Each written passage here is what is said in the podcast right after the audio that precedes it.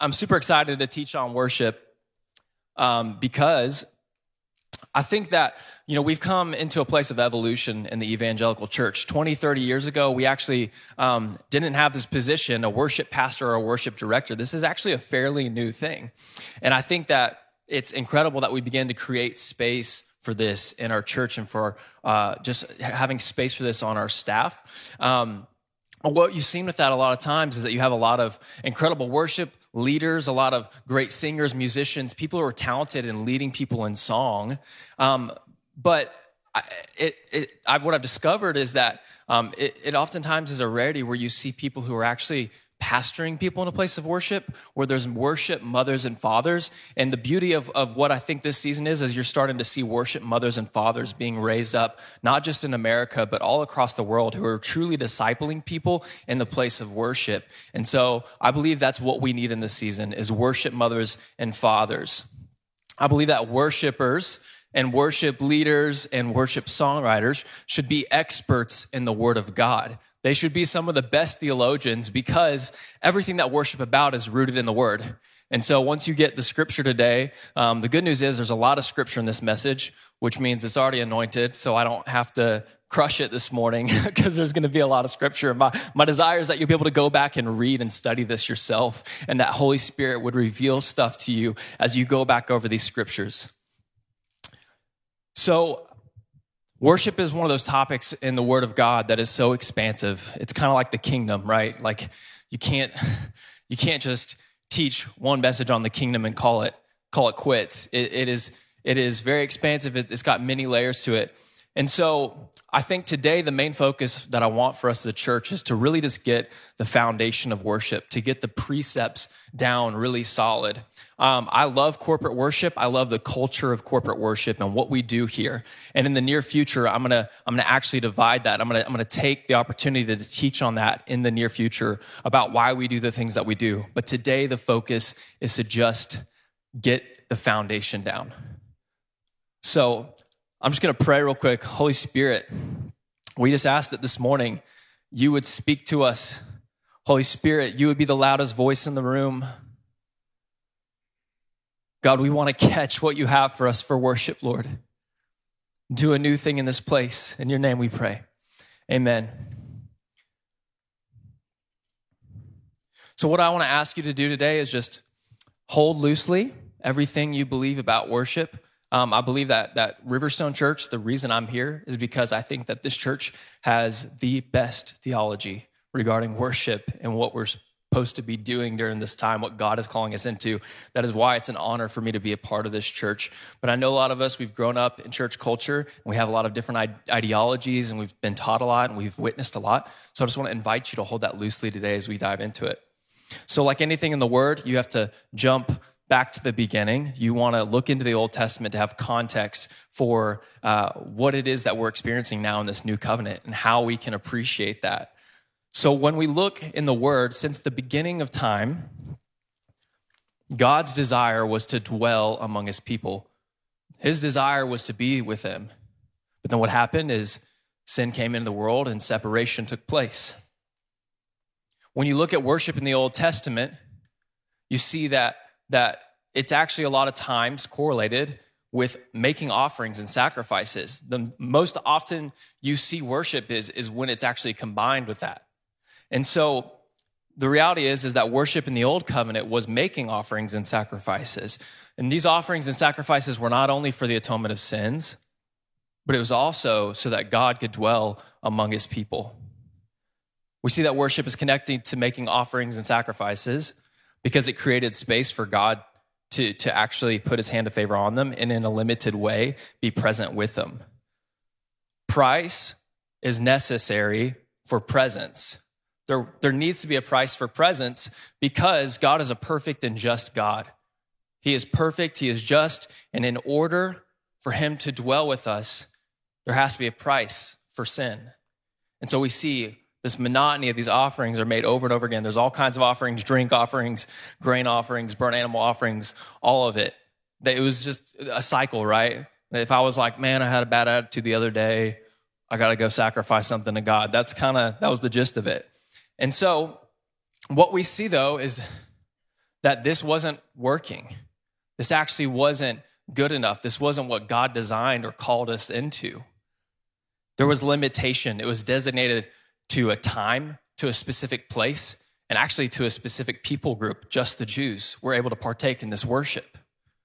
There was limitation. We see that the Jewish people didn't even, um, and y'all can take the QR code off the screen too now if you want. Just you y'all know, I think anyone's got it. So, um, so there was limitation, right? There, there, there, there was, uh, there was a barrier between people and God. There was a distance. They, they didn't even call him by his name Yahweh, which is the name that he gave them, because they thought it was too holy, right? Let alone did they call him Father. And we see that it's not working. And so in Isaiah 29, and later on in Matthew, actually, Jesus reads the scripture, and this is what he says. He says, These people come near to me with their mouth and honor me with their lips, but their hearts are far from me. Their worship of me is based on merely human rules they've been taught. So, what we see is that this kind of worship isn't working. It's based on law, it's based on protocol, it's based on their actions and the things that they can do. But the beauty of this is that it's actually all pointing towards Jesus. It's foreshadowing the ultimate sacrifice that Jesus would come and lay down his life for us. And when Jesus comes, he brings a new covenant and he flips the kingdom upside down, right? He brings in this, like, what would they would consider this paradox theology. He flips the kingdom upside down. The, he says the last will be first, love your enemies, all this stuff that, that's just blowing their minds. But he also completely redefines worship for us. Jesus pays the ultimate price, the final act of atonement, because God said, the old way is not working. Your hearts need to be closer to me. And he said, That's what true worship is. I have to send my son so that you can be grafted into the family because I want to be closer to you. And that is why Jesus came. When he died, the veil was torn, signifying that there would no longer be separation. The veil that led into the Holy of Holies, where they would make offerings and sacrifices, it was torn. No, I think about the cross and the agony of what Jesus went through the 39 stripes on his back, the crown of thorns on his head, the nails in his hands, and just the pain and the agony of that. But the most painful part of the cross, I think, is this moment, in my, my personal opinion, is this, is this moment where Jesus, before he takes his final breath and he says, It is finished, he cries out to his Father and he says, My God, my God, why have you forsaken me? And I believe what takes place is Jesus in that moment, he becomes all of the sin, all of the iniquity of the world. Those things don't just die with him, but he, Jesus dies as those things. And there's actually, for the first time in all of eternity, this, this, this separation that happens between Jesus and the Father because he actually becomes sin. But Jesus, in that moment, experiences separation so that we never have to experience separation again. And that's the beauty of what the cross is, is that now we become the dwelling place. We become the holy of holies. This temple, our being comes into union, communion, right? The blood and the body. When we come into union with the revelation of the, of the price that was paid for us, we become the dwelling place of God. Now, we don't just get to call him Yahweh, but we get to call him something closer, Father. And that's what Jesus did. I could stop there, but that's just the foundation for the foundation. So I had to give that as context for what we're going to talk about with worship. So, worship in the Bible, the word worship is in there over 180 times in the Old Testament and the New Testament. And the word praise is actually in there over 250 times. And we're not really going to jump in that yet. I want to get our foundation first today, but we will in the future. So, the word worship 180 times. The Hebrew word for worship is shakah and this means to bow down and press your face against the earth. The Greek word for worship is like it. It's proskuneo. Proskuneo means to kiss the hand, to fall on one's knees. So what we see is, is worship is a is actually it's it's a posture. It's when you're on your knees and your face is against the earth. It's this humble place of reverence before God. Jonathan David Helser an incredible worship father in the evangelical church right now. This is what he says about worship worship is when our heart is raised above our head. So if you think about shakah, proskuneo, when you're on your knees and your face is against the earth, this is one of the few times, unless you hang upside down a lot, where, where your heart is raised above your head. And that is just like what Jesus is talking about in Isaiah. He says, Their hearts were far from me. So the true act of worship is actually to lift your heart up closer to God because it's a matter of the heart. The first time I experienced this revelation, I was um, at a One Thing conference. I was actually with Mason uh, a few years ago um, in Kansas City. And, uh, you know, worship was going on all around me.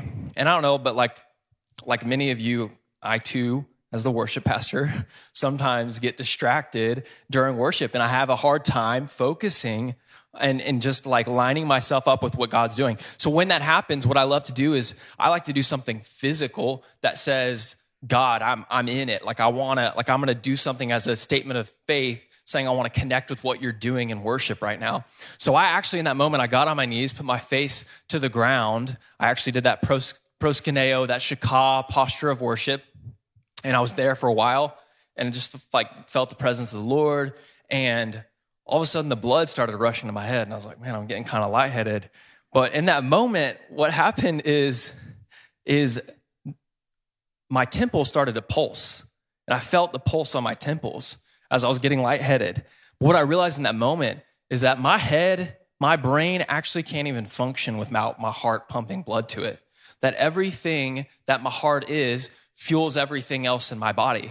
You know, you can be brain dead and your heart can still be pumping, but you can never be heart dead and living, right? Now, I know there's, yeah, don't don't send me emails. There's like people whose heart stopped and then, you know, started pumping again. But you get that picture that it's all a matter of the heart, and that's what worship is about. Ephesians 3:19 says this. We actually read this last week, I think, with our liturgy. I was like, just I had no idea, and it's setting us up perfect for perfectly for this. So look at God. Um, so Ephesians 3:19 says this, and to know this love that surpasses knowledge and or understanding that surpasses knowledge or understanding that you may be filled to the measure of all the fullness of god. So this word surpasses in ephesians 3.19 actually in the greek means hyperbolos. And the word hyperbolos might sound familiar to you because it actually is uh, where the English word hyperbole comes from. And if you know the definition of hyperbole, that means an intended exaggeration. To like seriously exaggerate something in a big way. That's hyperbole. But actually, the word hyperbolos doesn't mean that at all. The word hyperbolos surpasses in that verse means literally to throw beyond. So when we read it, we can actually read it like this To know this love that throws you beyond your knowledge and your understanding, that you may be filled with the measure of all the fullness of God. This means that when we receive this love revelation, that it's not just helping us surpass our understanding, it's not like just a little bit beyond it, but it actually is throwing us into a place we've never been before, something further. It throws us beyond our understanding and our logic. And isn't that the perfect example of proskuneo, of shakah, of the posture of the heart? When our heart is raised above our heads, our heads are below our heart, saying, understanding logic, the things that once made sense can't get me where I need to go and worship anymore. But it has to be a matter of the heart. Our intellect, our achievements, our accolades, our academia, the things that make sense. What made sense in the old covenant was like, if I mess up, I got to make an offering. I got to make a sacrifice. We got to balance the scales, right? And actually, for us to comprehend the worth and the sacrifice that Jesus made on the cross, I truly believe it has to be a heart matter. Like, if we're truly going to tap into that, it has to be a matter of the heart. That revelation of God's love will throw us beyond our understanding. And that is part of what worship is about. So, now in a posture of worship above everything else, we lift our heart as an altar to God. And on that altar, we lay before him everything else as an offering. We lay before him anxiety, worry, depression, shame, sin, all of it, we lay that on the altar of our heart. Where there once was a temple and there was an altar where there were offerings made, now we are that temple and our heart becomes that altar that we lift up to God in a posture of worship where we lay those things before Him as an offering. When Jesus became the sacrificial lamb on the cross, like I said, those things didn't just die with Him, but they, He died as those things. And when we abide in that revelation of this price that he paid, the great worth that he has, that there's nothing out of reach that his shed blood and broken body can't pay for, there's nothing out of reach. When we recognize his worth, we believe that nothing has a price that's too high that the broken body and the blood that was shed cannot pay for. See, the world will tell you that there's like this anxiety that's incurable in you. And I'm not going to downplay the reality of it or, or, or the severity of these things that we experience in our common culture. What I'm also not going to let worldly ideology do is remove the power, the supernatural power of what Jesus did on the cross, because Jesus says, no matter what it is, the price I paid is worth it. It's like what I was talking about a couple weeks ago. It's the gospel of the instead. Jesus is saying, That's my stuff. I want it back. I own that stuff. I own it. I have a claim to it because I paid the price for it. So Rick Pino, another father in our in our in our worship culture, who I love, um, wild guy, but incredible, incredible person. He says this: Our worship can only truly go as far as our revelation of the worth of Jesus. Oftentimes, when I find myself trying to posture myself into worship, I say, Holy Spirit, give me a deeper revelation of the worth of Jesus. Because if I could just grasp this, then I know I could give you what you already own. I know I could give you what you've already paid a price for, and then that becomes an act of worship. And this leads me into the next definition of worship. It's the actual word worship in our English language that we get from the Old English, the Anglo Saxon word, which is way orth CP, that word weorthscipe simply means to give worth to something. It's literally a worth ship, a ship of worth, so a vessel of worth. And when I think about the worth of Jesus, I always come back to the story of Mary and the alabaster jar. So what takes place it's in it's actually in all four of the gospels where Mary she's coming into this room where these where these men are. And she's already like kind of breaking the rules, showing up with this perfume, this alabaster jar. And she takes it and pours it out on the feet of Jesus. This expensive perfume pours it on the feet of Jesus, begins to wash his feet with her hair and with her tears. And it's a mess. And everyone's like, What is going on? They're looking at her and they're like, Okay, that's too much. Like, don't you think you're being a little melodramatic right now? And they're starting to judge what's happening, right? The disciples, because of how expensive this perfume is, they say, We could have sold that. What a waste. We could have sold that and given it the money to the poor. It's worth more than a year's worth of wages. Scholars believe that's like 300 denarii. So, you know, for example, that's like me taking $50,000 in cash and laying it right here and setting it on fire and saying, God, this is for you. Like y'all would probably come throw your bodies on this pile of cash to put out the fire. Um, so, but the point is, is it, that that is an analogy of, of kind of what they thought was taking place. And all, like I said, all of the gospels talk about this story. But in John, I love the Gospel of John because it's different. It's a, it's a little bit more personal. Um, in the other gospels, they say this woman, you know, but in the gospel of John, they say Mary,